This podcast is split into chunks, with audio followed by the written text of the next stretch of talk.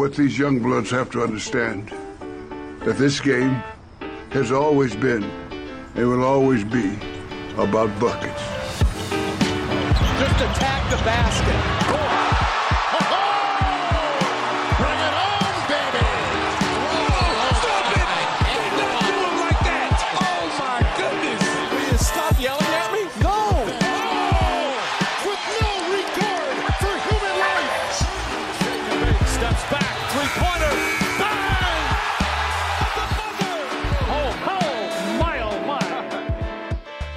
Welcome to Buckets. My name's Matt Moore. I'm the senior NBA writer for the Action Network, and this is your daily NBA betting podcast on the Action Network brought to you by FanDuel Sportsbook. Glad to have you with us. I'm joined today by Albert Nguyen, aka the Analytics Capper. You can follow him on Twitter at Analytics Capper, as well as the award winning Action Network app. It's the best way for you to track your picks. You get up the second information and where the bets and money are coming in on. You can track line movement. So if there's that one number that you're looking to get, on a game, on a total, on a prop. You can track those in the Action Network app, as well as you get all of our great content, all of our great podcasts. It's bowl season. I know that Big Bets on Campus will have a great preview for all the bowls, college basketball starting. They'll be on that. We've got the favorites podcast. We've got so much great stuff. Check it out, the Action Network app. All right. This, as always, on Mondays, Hope you guys had a great Thanksgiving. Uh, we try and give you a weekend recap, like what's been going on in the league since last we spoke to you. Where are we at? We try and do that through the prism of futures betting. Typically, we focus on awards, but Albert, because we're now 20% of the way, 25% really of the way through the season, first quarter of the season is done. So I thought it'd be a good time to go ahead and look at the big picture and let's talk a little bit about the NBA title. I think that when I'm betting the title, I build positions through the year, so it's okay. If you're asking me when the actual best time to bet a title is, I'm going to lean towards before the playoffs, but a lot of people want to get in earlier. They want to get those longer numbers. And if you have a strong feeling on a team, obviously now you can get some of those better numbers. What's your general feeling on betting title futures earlier in the season, even though we're more of the way through, I think, than most people think? Yeah, I think uh, I alluded to this in the past. Well, first of all, happy Thanksgiving. Hope you had a good time there, Matt. Um, but I don't really do a lot of futures in, in terms of like my personal bets. Outside of that, I actually do NBA titles futures. So I do like it. I, I think um, to me, it's a lot easier than, you know, player awards or team awards, things like that. And for someone like you who like to build a portfolio in the futures market, I think the titles – and the the future odds with with title odds are are really good or really ripe. So I mean, we're gonna go in, into a few teams here that are front runners right now, but I think there are a couple teams, you know, lurking on the outside that can, you know, get into or sneak into the top five. Let's start right at the top and at FanDuel Sportsbook, official sponsor of Buckets. The Celtics obviously are the number one team, plus 400 to win the title, four to one. Look, uh, the resume here is pretty much impeccable. Um, if we look at this across any sort of metric that you want, best record in the league at 16 and four. They're the number one uh, adjusted net rating at dunks and threes with the number one offense at 121. They are currently, currently holding the number one offensive rating in NBA history. Now, this doesn't say as much as you might think it would, because if you look at, at basketball reference, numbers two through 10 are all teams from 2021. And then there's like the, there's uh, the Sacramento Kings are here, the Suns are here from this year. We've just seen this kind of inflation of offensive numbers, I think, to the point where I'm starting to wonder if they have to adjust something on the possession side to try and make, regulate these numbers a little bit. Uh, the Celtics have the 18th best defensive rating adjusted for schedule. That's been better in the last couple of weeks.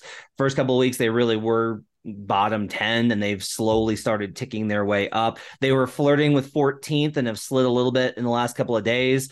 There's an expectation that that will improve.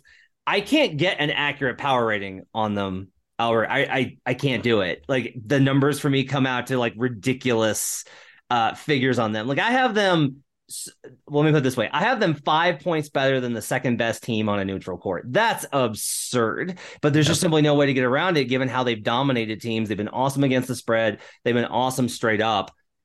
The question here, and I think the Celtics are fascinating. Um, it really is this is do we think that this is who the Celtics really are? Is this who the Celtics are going to be for the next seven months?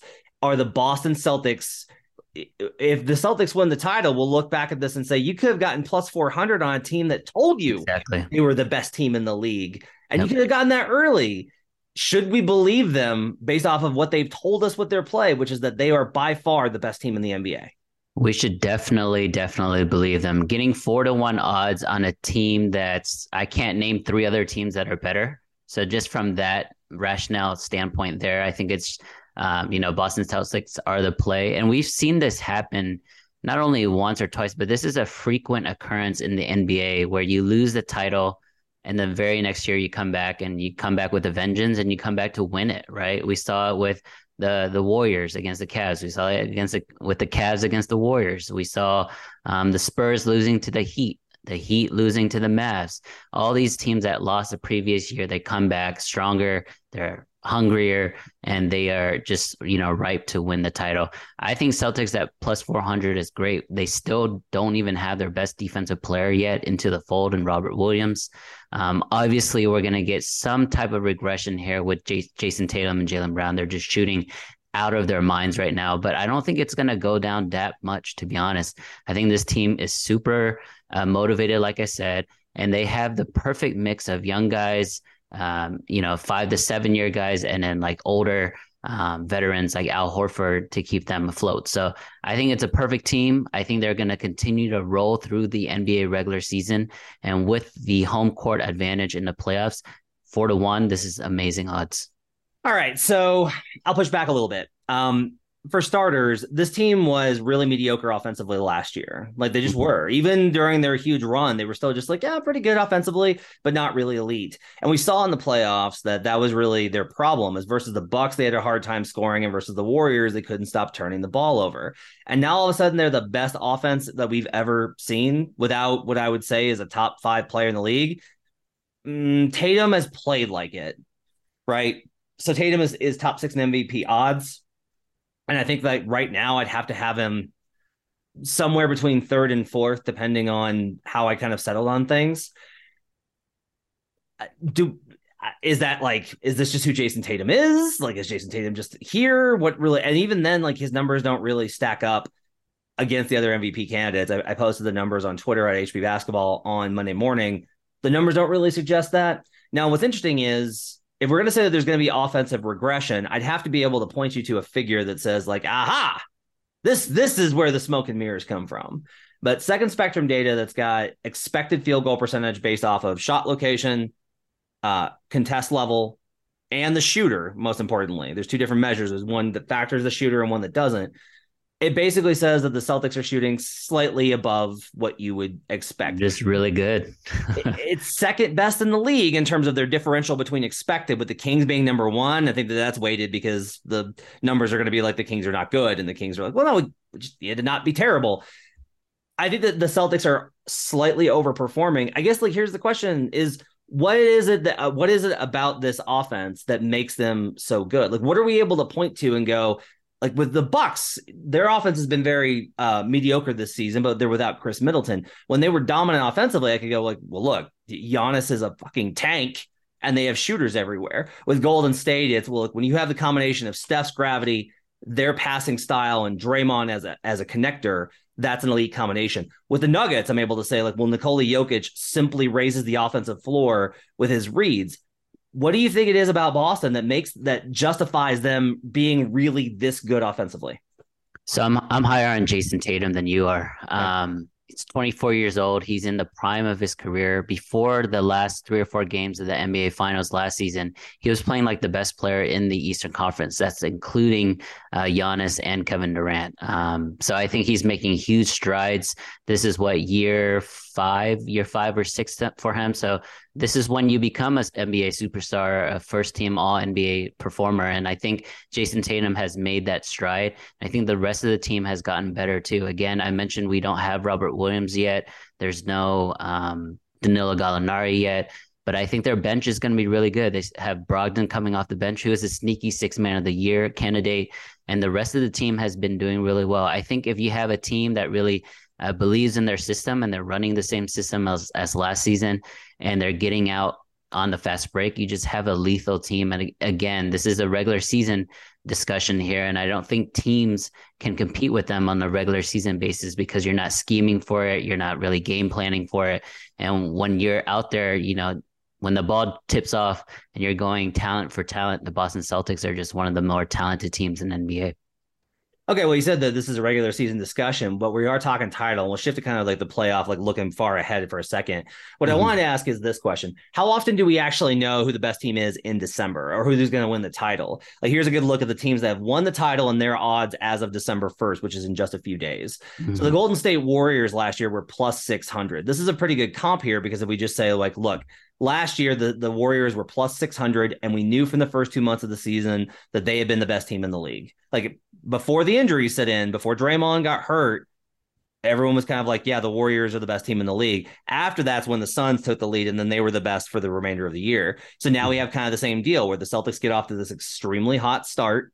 And we've seen there's been some research, it's a little shaky, but there's been some research that says that how you play in the first two months of the season actually has a stronger correlation to playoff success than the middle two months or the last two months.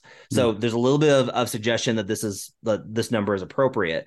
Um, the Bucks two years ago on January 1st, which would have been like that's basically around the same time if we adjust for when things got um, adjusted for COVID, were also plus 600. The Lakers on December 1st in 2020 or in 2019 20 season when they won before the shutdown were plus 295. Little bit of Bush there because the with with LeBron and the Lakers, you're going to have a big public push behind them. Uh, the Raptors won in 2019. They were actually plus 800. Obviously, one of the more unlikely runs that we've seen. And then we yeah. get into like the super teams here. And we got the the Warriors in 2018 were minus 170. The Warriors in 2017 were minus 135. The Cavs were plus 260 in 2016, but that's with the Warriors obviously being like minus whatever when they were on pace for the best record of all time. And then 2015, the Warriors, that was the first year of them, they were plus 800. My point here is largely that the this number sits somewhere in between when we've had a better kind of separation of teams in terms of there hasn't been like one dominant super team. The yep. the Celtics are somewhere in between. They're between what the super team numbers are um, as another example, the Miami Heat in 2013 plus 185 on December 1st. So we've got this number at 400 that's between where there's a super team and the idea of like a parity structure, which is kind of what we've seen the last couple of seasons since the Warriors in 2019. I think with yeah. the Celtics, the best way I can kind of describe it, let me know what you think about this. You have to decide if you think that this is legit and that this can hold all the way through. And if you buy in, then this number should be a lot closer to plus 200. If you don't, then you need to look, if you're actively looking at bet now, if you're just like, I don't think that they're this good, then you're going to get value on the other teams because it's kind of like the NFL where the, the number is between, it's like four and a half, right? Like it's not three, it's not seven. That's where the Celtics number is to me. Yeah. I mean, four, 400 is still you you still have to err on the side of caution when it comes to the Celtics because you're right they are playing at an, astro- an astronomical level here greatest offense of all time. But I do believe in this team. Uh, I mean I'm gonna say it again I think when you have one of the top players in the league and I think Jayson Tatum at age 24 is becoming that in year five year six I forgot the exact number of years there drafted in 2017 I believe but um, I, I just think once you have a, a top candidate, an MVP candidate, you are destined to be a top four team in the league. So a conference finals at the very least. Yeah. The fact that this team went through it already last season, and like I said, I laid it out earlier. I think uh, so many teams have done that where they make it to the promised land and fail right at the very last step. I think this team it really just galvanizes them moving forward. And the thing is, I don't even think they're really that focused on the regular season. I think they want to get healthy and they want to peak in the you know in the postseason. But with that being said, they're just again they're just so good, Matt. I like it's it's tough to bet against them night to night, even if the yeah. spot is against them, because when you're just looking at each of these games in a vacuum, Boston Celtics are just better than everyone. Yeah. But if you're looking at the big picture, sure, there are other teams that are uh, com- contenders or competitors. You know, the Warriors, um, the Bucks, teams like that. But on a night to night basis, there's just not many teams that can beat the Boston Celtics. Yeah, I mean, look, this we're recording this on Monday night or Monday at midday, and uh, the Celtics are on a back to back.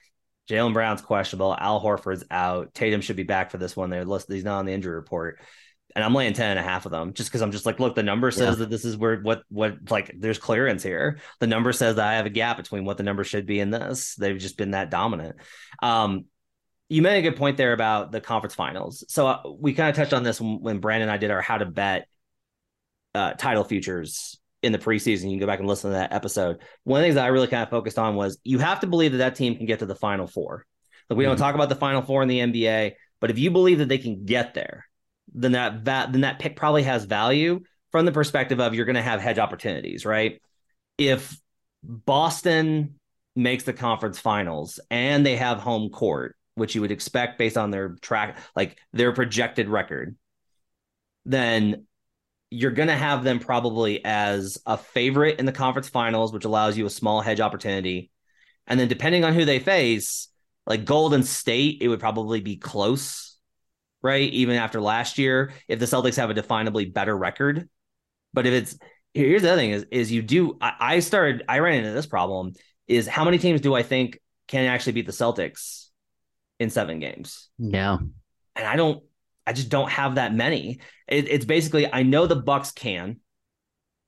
I think the Cavaliers, I know this is crazy, but I just I'm gonna put the Nets in in the conversation.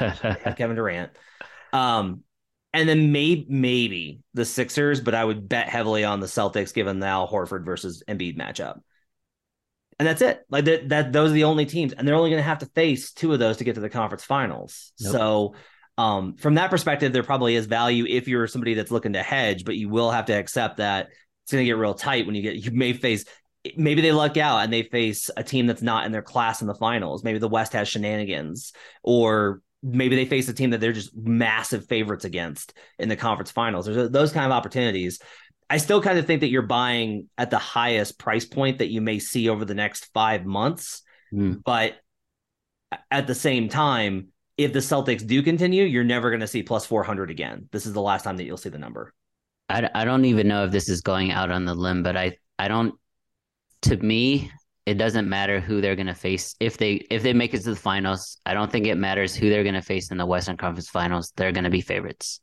I just think they're far and away better than any team in the west including the warriors um, even though the warriors beat them last year. And you mentioned some of the competitors on their contenders on the east.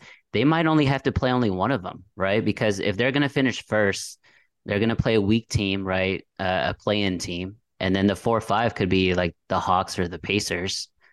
And then the, the you, you know the Bucks, Sixers, and Nets are all going to beat up each other. So I mean, they might have a really easy road to the finals. But you're right, a lot of great hedge opportunities. Uh, let's t- go ahead and talk about maybe their biggest threat in the Eastern Conference, and that's the Bucks, who are only plus five hundred. The Bucks now a pretty impressive start for them, given that they've been without Khris Middleton the entire way. Khris Middleton hasn't played yet, and the Bucks are second in the East, a game and a half back of Boston. Even after that hot start, the Bucks are fourteen and five. Now, under the hood, things get a little bit shakier for the Milwaukee Bucks. They're sixth in adjusted net rating, 18th in offense, first in defense. Their defense has been absolutely incredible. Uh, the argument I think for betting the Bucks right now is if you buy into the idea of the best player is what matters. If you're just mm-hmm. like, I just want my money behind who the best player is. Jayson Tatum has been phenomenal. Giannis is a whole other thing. Like Giannis is it, it's it, Luka called him the best player in the world after mm-hmm. the Bucks jumped up and down on the Mavs on Sunday when every time I watch the Bucks, like the, the Cavs game, their latest Cavs game, Cavs had the lead. Everything was looking good for the Cavs. And then Giannis has this stretch. Albert, he just tears through them for like seven minutes. and it, I mean, it is That's like an elite Godzilla defense too, rampaging through them. So the Bucks are really good. They have all this defense. They're likely to make a trade at some point to improve. I think the wing But ultimately, I think this comes down to they managed to get by Giannis last year just by the hair on their chinny chin chins because they had Khris Middleton out. Does that wind up repeating this year? If the Bucks are fully healthy, I'm probably going to bet the Bucks if they face the Celtics. I agree with you there. I'm a huge Giannis believer. Um, I think he's by far the best player in the world. I don't know if that's going to equate to an MVP. That's something we'll talk about later. Um, but you're right. Doing this without their second best player and arguably their best player in the half court offense and Khris Middleton is super impressive. And I think the one thing that you alluded to is that is very important. The Bucks are going to make a move, and I think it is going to be on the wings.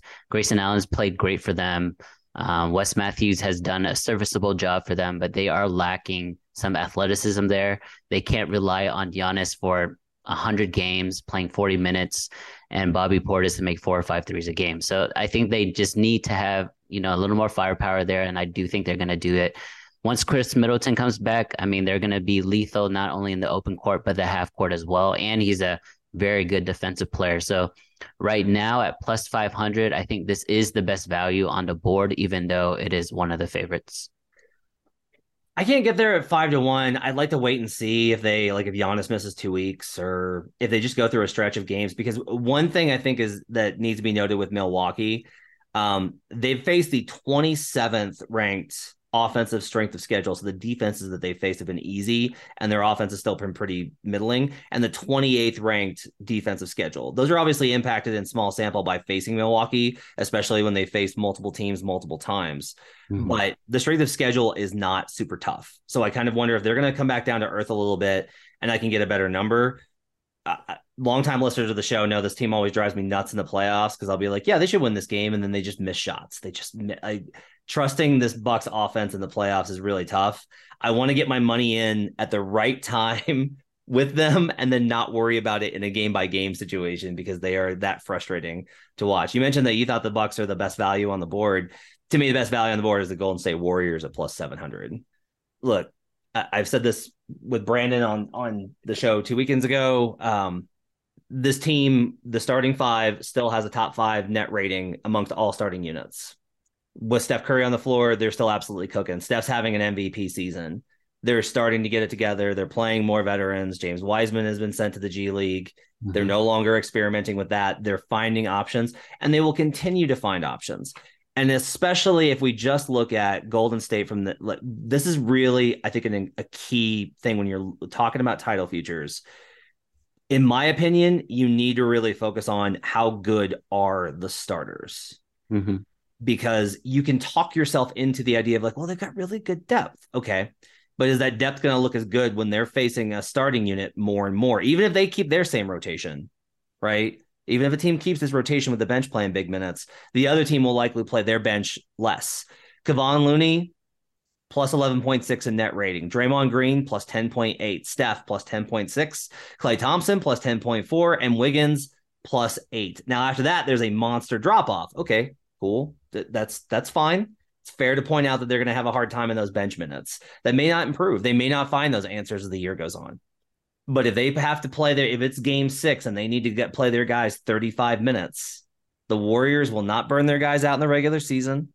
The Warriors will will sacrifice wins to make sure that those guys are in that position and they are still an absolutely dominant team when those guys are on the floor at seven to one for the defending champion who has never lost when they've been had Steph, Klay, and Dre fully healthy for the end of a series, except for 2016. The greatest comeback in NBA history. Except for that time, they've won every other time. Uh, to me, plus seven to seven to one is is great value on Golden State right now. Yeah, I think we mentioned this team a, a, few times already. So I agree with the big picture and the, the overall sentiments, but I do disagree on just them being a title contender. I think they are, yeah, I think they are a, a great story. I think the the core there is still one of the greatest evers. Uh, and you mentioned it when those three are healthy together, they they just don't really lose playoff series. Again, you have to beat this team four times in seven games, so it's super hard. But with that being said, I just think the road is too difficult because I don't think they're going to be able to get a top four seed in the West. So they're going to have to start on the road. um, on all three series, most likely. And again, they don't play enough defense. A lot of that, like you said, Matt, is because they are they were experimenting with lineups early in the season, and they're not going to run their old guys out there playing 40 minutes a game. So yes, their ratings are going to be a lot. It's not as desirable as someone like like a Boston Celtics when their star player is only 24 years old, but being the 28th ranked defense is very troublesome for me. I don't think you're going to be able to fix those bad habits overnight they are going to flip a switch once the playoffs start, but it's hard for a team, for any team, even you know a team with the greatness of Steph Curry, to just flip a switch from the 28th ranked defense in the entire league to playing championship caliber defense, and I think that's where the difference is going to be. 20th ranked and schedule adjusted. We'll see if the schedule kind of ends their way if they're able to beat up on some teams and raise that number. Um, one long shot I'll throw out here, and I can't I can't believe I'm saying this. Look, the Brooklyn Nets are 17 to 1. I've made my thoughts very cl- known very clear on this team. They're the most frustrating team in the league to me. They continue to be that. This team is is under. They are a team that, from a betting perspective, is probably extremely good value right now, whether for the East or seeding, which you can still get some books, or for the title. Um, the reality is that Nic Claxton's playing really well this season. Royce mm-hmm. Played really well this season. They had a lot of things going right for them there's they have big matchup disadvantages when they face dominant versatile bigs. Those teams give them a lot of trouble. Like D- Domantas Sabonis tears them up, right? They'll have trouble with Nikola Jokic, these type of players. There's not that many in the East. There's just not. Like you're not worried about Robert Williams. Al Horford will probably do damage versus them. A lot of this is tough because I think that the superstar, big name marquee guys inflate their value in the market. Yeah but I think the perception of them being totally a wreck and a just a train wreck probably goes the other way and truncates their value a little bit.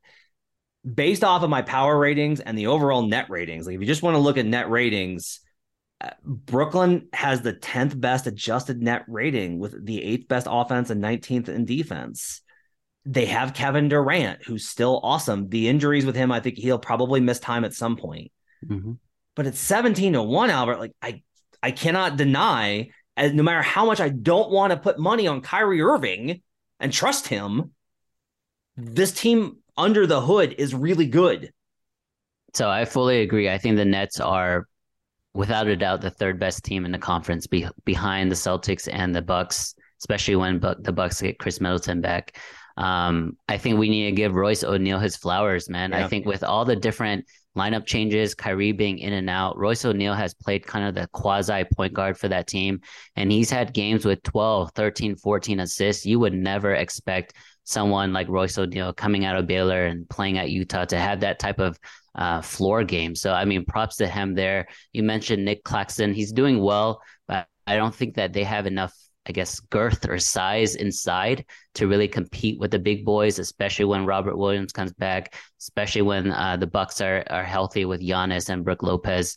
But uh, from a big picture standpoint, I think this could be Kevin Durant's really last hurrah as, as being a, a true championship contender. Matt, I mean, he's 34 years old. Mm. Giannis is only 27. Tatum is only 24. You'll only expect those two guys to get better. And um, Kevin Durant, like you said, there's always going to be injury concerns. And I mean, outside of the the Bucks, who I think they have a really good shot at because the Bucks offense is, I don't think they can handle the the Nets offense. With that being said, the other team, right, the Boston Celtics swept them in the first round last year, and that was with, um, you know, a lot of unrest and a lot of unraveling on, on, the Brooklyn Nets as well. So, I mean, this is a tough team to cap. It's a tough team to look at night to night. But 17, 17 to 1, you're right. I mean, it's, it's good value because you're still getting the top three, top five best player in the world. Let's go to the MIC. Mike, which is the most important covers. This talks about what we saw over the weekend and what's most important to look at from the weekend. The Bucks go to 2 and 0 versus the Cleveland Cavaliers. That could really wind up mattering for division bets down the line. Uh, Cavaliers were a very trendy division bet. Look, the Cavaliers I think have been great. I have a hard time. It's basically does Giannis get hurt for like how long does Giannis miss time if he gets hurt? That that to me is the only way that the Cavaliers are going to be able to take the division. Um, it's just tiebreakers. So they would have to wind up tied, but the Bucks really kind of showing that they're a class above on uh, the Cavaliers, even with as good as the Cavaliers been, that was telling to me. It's not definitive. I'm not like ruling the Cavaliers out of playoff success or anything, but it's just like it's a data point in our analysis of the Cavs. I think. Yeah, I agree with you. Like you mentioned, Cleveland actually outplayed Milwaukee in that game. I think the most recent game, and it was the five to seven minute stretch that Giannis just went bonkers that really flipped the game. But before that, the guard play of Cleveland was giving Milwaukee fits, and you know, I think Cleveland is still a work in progress. We know what Milwaukee is. They've been a championship contender now for several years as Giannis is, you know, growing into his the peak of his powers currently. Um, but Cleveland is still a team that's still adjusting and integrating their players. So I do think that Cleveland is only going to get better from here. So I wouldn't say this this you know division bet is dead yet, but um, you know going 0 and 2 and not having those tiebreakers are are really big the Lakers are on a roll. Are the Lakers back? or have they just played some shitty teams because they've played the Spurs three times, the Pistons, and the Nets, who are in a, a nightlife spot on uh, over the weekend. Um, I'll say this: the Lakers are playing better. They get LeBron back, AD sits right. They're, it's hard getting both of the guys on the floor at the same time. They're just five and five in their last ten, right? For all of like the the kind of momentum, they're still just five hundred uh, over the last 10 games. I, I think a lot of the optimism is just based off of who they've played. I just think that they've played a favorable schedule stretch. I, I don't think that the Lakers are one of the worst teams in the league. I don't think that the Pelicans, unless the lottery bounces their way, are going to wind up with a top three pick. But I do think that the Lakers are probably much closer to like a Washington Wizards than they mm. are to uh, a Cleveland Cavaliers. And so, like, look, it's something to build on, but I feel like I'm a little bit worried this might be a dead cat bounce a little bit here with the Lakers. What do you think? Yeah, I think it's a little bit of both. I think always getting back LeBron James is a good thing, even though when when he comes back from a handicapping standpoint, I, I usually fade those spots. The. Lakers are seven and eleven. They're thirteenth in the West. The beauty of this conference right now is everybody is so bunched up. They could go on a three or four game winning streak and you know catapult up to to nine or ten do it again, and they catapult up a, a couple few spots there. Um, with that being said, I think, uh, like I said, it's a little bit of both. So they are playing better. I think they have their rotations a little more firmed up. It is still Darvin Ham's first season as head coach, so he's actually learning on the fly as well. Um, and then they're playing a cupcake schedule. I think it's going to get much harder. But that, with that being said, with LeBron, you know, taking three weeks off due to injury, maybe he's going to be more fresh. Anthony Davis right now taking time off, he's going to be more fresh. Maybe they are going to make some noise in December. We'll see. Um, I'm just intrigued to see if they're going to make any moves from a personnel standpoint. Utah is three and seven in their last ten, and everybody that you know did not like this team's construction is like, oh, I guess they're not as good as we thought they were. It's funny, uh, they've still had some really good wins in there. Of those, like those three wins were really good wins, and they were on. They had a really tough East Coast road trip, then came back and had a West Coast swing. They faced really tough teams. Their their la- four of their last five are on the road, and they caught the Pistons. The Pistons were on the the altitude back to back, but they basically played the Pistons when the Pistons are playing their best basketball of the season. I don't know how without Cade Cunningham, but like Killian Hayes is playing well. Um, so back to backs are also easier early in the season. I, I, did some numbers on that for Green Dot Daily. You can check it out in the app. They've got six games at home coming up. They're versus pretty good opponents, but they're all revenge spots, right? Where they played the team recently, so they have a little bit more motivation and have a little bit more familiarity with the opponent. Uh, are you counting? Is this it? Is Utah's cute little run over? Are they what I call a mirror team, which they got to November and realized, oh no, we suck? Or do you think Utah can get this thing back on track? No, I think I think Utah is legit. I don't think they're trying to tank. I think they're trying to win these games. A lot of the the recent performances, not only the scheduling, but Mike Conley's been out. A few other guys have been out, so it's it's tough to lose your veteran point guard and expect to win. They still have a top four home court advantage in the West behind the Warriors, the Suns, and the Grizzlies. So I mean, every time, any time that you have a a top four or top five home court advantage, you should be slated to win 40, 45 games a year. So, with that being said, I, I like the Jazz moving forward. I still think it's a great spot in terms of night to night handicapping because you're going to get some, uh, the market undervaluing them. And you know we love we love our guys like Lauri Markkanen and Jordan Clarkson. I think they just continue to deliver. They don't get shy in the big moments, and I like this team moving forward still. Dallas is on a really big slide right now, and things are pretty rough. They mm-hmm. lost. Okay, they have lost to the Wizards without Bradley Beal, the Nuggets without Nikola Jokic, Jamal Murray, and Michael Porter Jr. or Aaron Gordon rather, the Raptors without Pascal Siakam, and then the Mavs jumped up and down in their heads. Or Don't the, forget about the Magic without Banchero too. Magic without Banchero, like it's bad. They're back under 500. There's a big debate going on about Christian Wood's role and whether he should start. I will tell you that the numbers basically say that the Mavs are good when they have Dwight Powell or Christian Wood on the floor. That really hasn't been the problem. What's been the issue has been Spencer Dinwiddie because when Spencer Dinwiddie's on the floor with Luka and Christian Wood, they get destroyed, especially on the defensive end. The mm-hmm. defensive numbers when it's just Luka and Wood, fine, pretty good. They're okay. And they win those minutes by a huge margin. Those minutes work. But Spencer and Wood get destroyed, and Spencer without either, they get destroyed. Um, so that to me is a bigger deal here. How concerned are you about your uh, local team, the Dallas Mavericks? I'm pretty concerned, man. I'm pretty concerned. I think there's a lot of um, Mavs Twitter, as you know, is going crazy at the moment. This Christian Wood debate, this Jaden Hardy debate, um, Tim Hardaway, Reggie Bullock. I mean, everybody is under the microscope right now. I think the thing that uh, I take away from this is the value Jalen Brunson brought last year. And I know that he wasn't going to resign with Dallas. He had his heart in in New York, which justifiably so.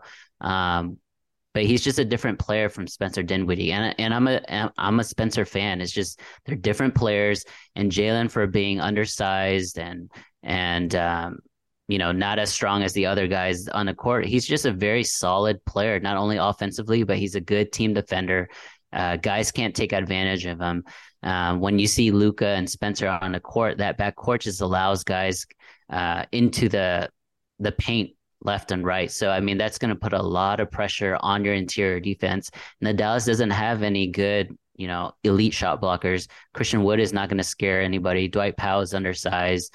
JaVale McGee barely plays. So I I mean there's a lot of issues, a lot of holes in this roster I think they need to change and, and really pivot from being a d- defensive minded team, which I mean got them to the Western Conference Finals last year.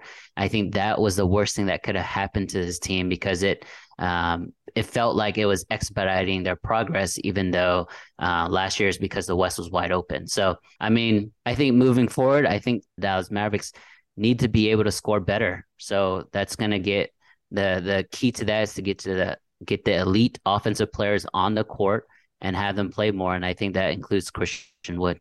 Finally, Indiana goes seven and three in their last 10. They've been killing it against the spread and straight up. Took a dip over the weekend versus the Clippers, but in general, have been really good. I asked this question in our Action Network Slack, and Albert, I'll ask you. They're plus 360 to make the playoffs right now. Do you think there's good mm-hmm. value on them to not just get the play in? They have to to play their way out of it, but do you think there's value at plus 360 for the Pacers to make the playoffs?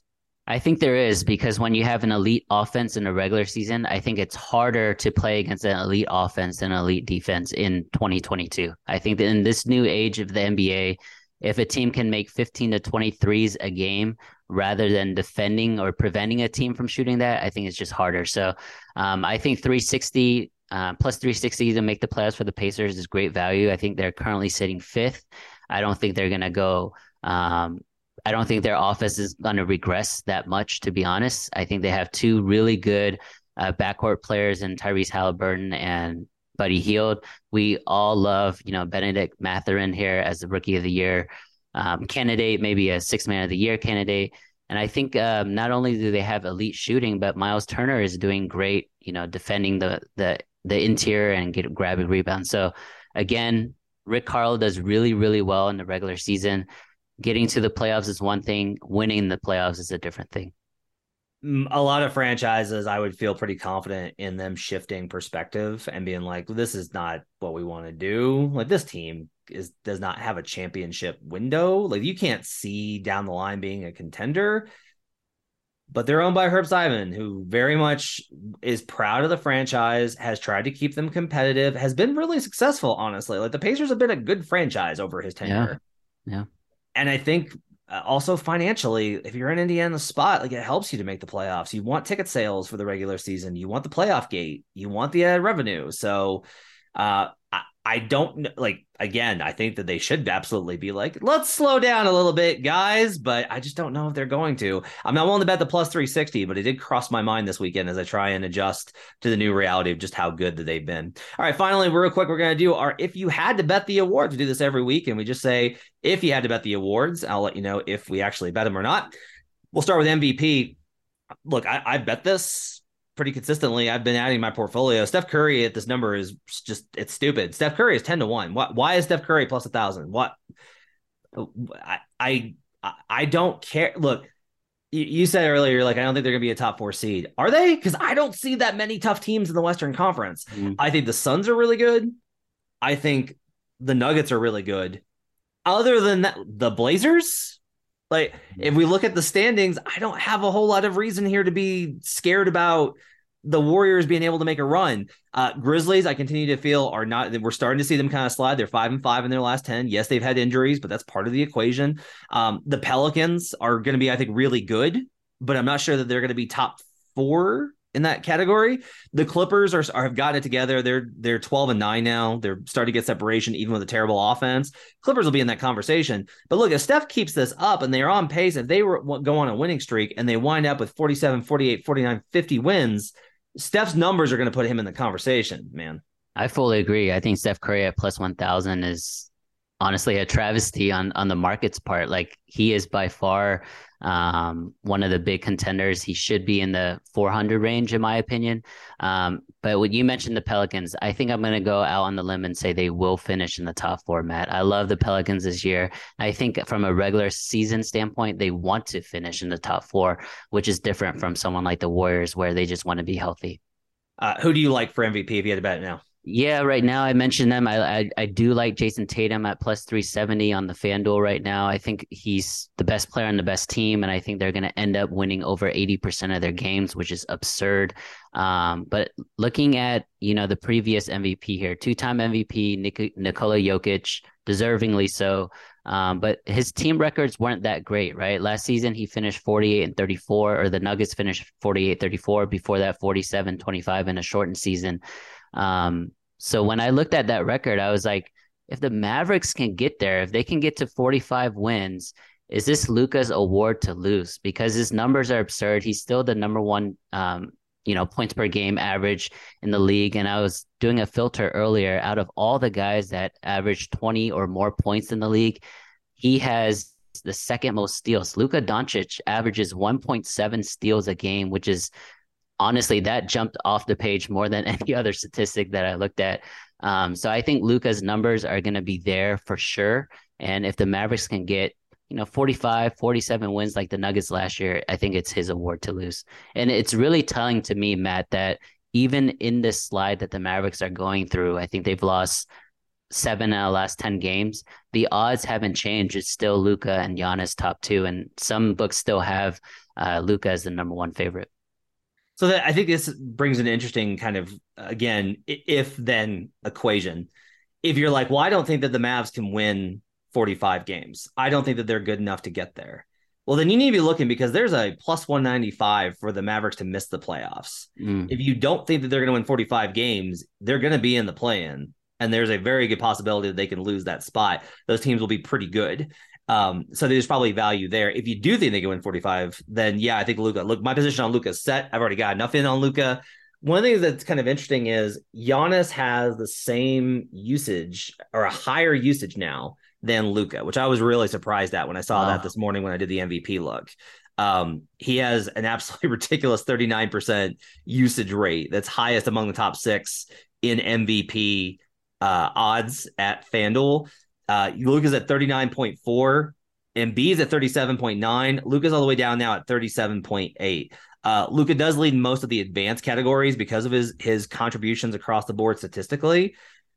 I think that there are better values on the board right now, but I do think that Luka, like, if you want to, if you want to be able to say, I just want a guy that's going to be in the top three voting come March, and then I can figure out my position. Luka's going to be in that conversation. Like, no matter what happens, Luka will be in that conversation. Let's go to six man. I have a weird one. Um, so this, this player isn't even listed right now at, at FanDuel, but I just wanted to kind of mention him as like a guy to look out for. And, and people are going to think this is very strange. Alec Burks Okay, if a book actually is brave enough to put him on the board, put Alec Burks on the board, you, you cowards. Um, Burks actually averages the second most points per game in the last three weeks coming off the bench. So a lot of this is like looking at how the season has evolved. And mm-hmm. Russ's numbers are starting to dip down a little bit more. He's no longer the scoring leader. Obviously, going to rack up the assist. He's still the favorite. Poole still hasn't made, he's been getting a little bit better, but Poole still hasn't made massive strides in that category. And you say, like, all right, is Alec Burks on a terrible, horrible, really awful Pistons team going to win it?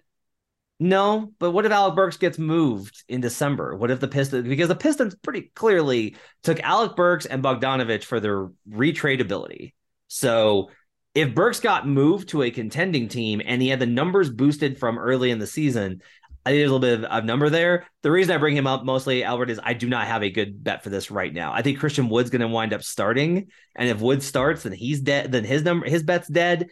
I don't have a good value here for six man of the year. And so that's why I'm with Alec Burks. I was off the board. Yeah, you see the notes on the rundown for me as well. It's it's hard. It's it's kind of like grasping at straws. I wanted to give Malik Beasley some yeah. some shine here. Uh, plus twenty eight hundred. I think the comp with him is Norman Powell. I think they play a very similar role on each respective team, but he's averaging more points than Norman Powell. He has a better shooting percentage. He's making more threes and he's grabbing more rebounds. So, and the Utah Jazz are, I think they're around the same the same record as far as the Clippers. So I want to give Malik Beasley some some props there, some shine. My thing is, if the Celtics continue to dominate the regular season and win 80% of their games, maybe they just win multiple awards. You know, we've seen this in the past mid 2000s when it comes to the Suns, Nash, Boris Diaw, Barbosa, Mike D'Antoni. They just swept the board those couple years there. And so maybe we see something similar. Maybe Tatum doesn't win the MVP, but they win the coach of the year and they win a six man of the year, something like that. So Brogdon at plus 1400, although he doesn't have the numbers, Matt, he might have the just the overall team success that's overwhelming and he's part of the the final three there. Most improved player, Shai is minus 135. Three weeks ago when we did this, it was plus 200. A couple weeks before that, he was plus 700. Been betting it consistently. I will just keep betting it. Um, we are in the exact same spot here with Shai Gilgeous-Alexander. We were in with Ja Morant last year. Makes a leap from star to superstar. His numbers are an MVP level, like Ja's were last year. Shai's not going to win MVP, so I don't have to necessarily worry about that. If he's in the MVP discussion, but he but he doesn't win MVP and he makes this kind of a leap, Shai's going to win it. If OKC hangs, the only thing with with this is just the direction of the Thunder. And I continue to say I don't know conclusively that OKC is is going to shift directions. I don't know that they are or or not. But as long as they're not, then Shai Gilgeous-Alexander, even at minus 135, has really good value here if Shai plays 60 games, Matt, and he doesn't win, I'm done with this award. Like I'm done. Like it doesn't make sense to me. He's not only the the clear cut winner in this, but he's a bona fide MVP candidate right now. He's uh, third in the league in scoring. He's uh, shooting 50 over 51% from the field, 92% from the free throw line. He's sixth in PER, top six in steals, top 20 in blocks from the point guard position, Matt, top 20 in blocks. Um, so you mentioned him, uh, mentioned this stat last week, stocks, steals plus blocks. I mean, he's going to be up there as one of the top, if not the top guys when it's all said and done. And honestly, like he's playing a like a top five player in the league. I know you mentioned Jayson Tatum might not be, um, I think it's between him. I think it's Luka, Giannis, Tatum, and Shai right now. I think they're the top four, and I think because of that, he should win this. Minus one thirty five. I feel like it's it's like an insult. This should be yeah. much much juicier, in my opinion. And finally, defensive player of the year. I'll go with Giannis plus 360, but I did want to talk a little bit about Evan Mobley, who is 10 to 1 right now at FanDuel. So the Cavs have the third best defense Mobley's been really good. I don't know that Mobley has stood out the way that some of the other guys have. One of the problems continues to be so the leaders in this category are Brook Lopez at plus 230 and Giannis plus 360.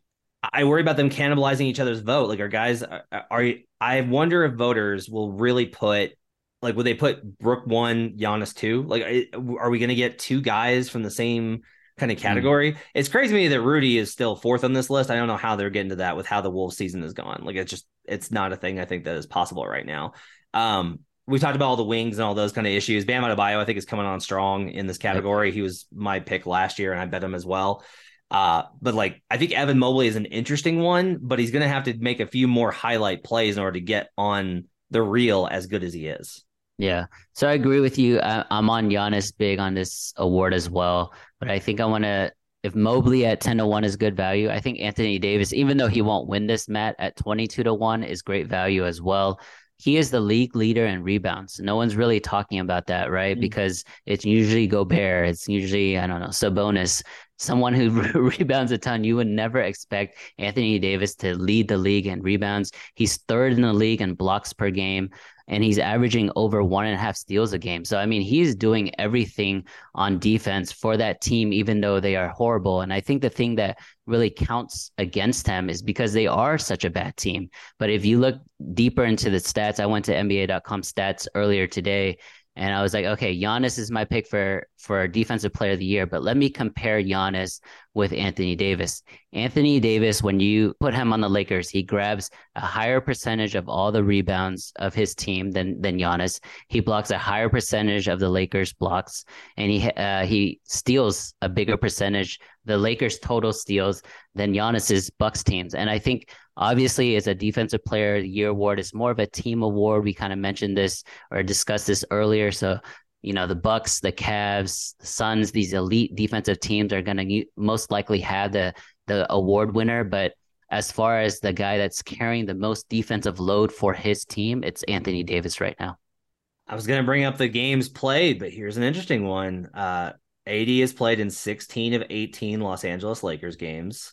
Giannis has played in 16 of 19 Milwaukee Bucks games. So AD's played in a higher percentage and they played the same number of games.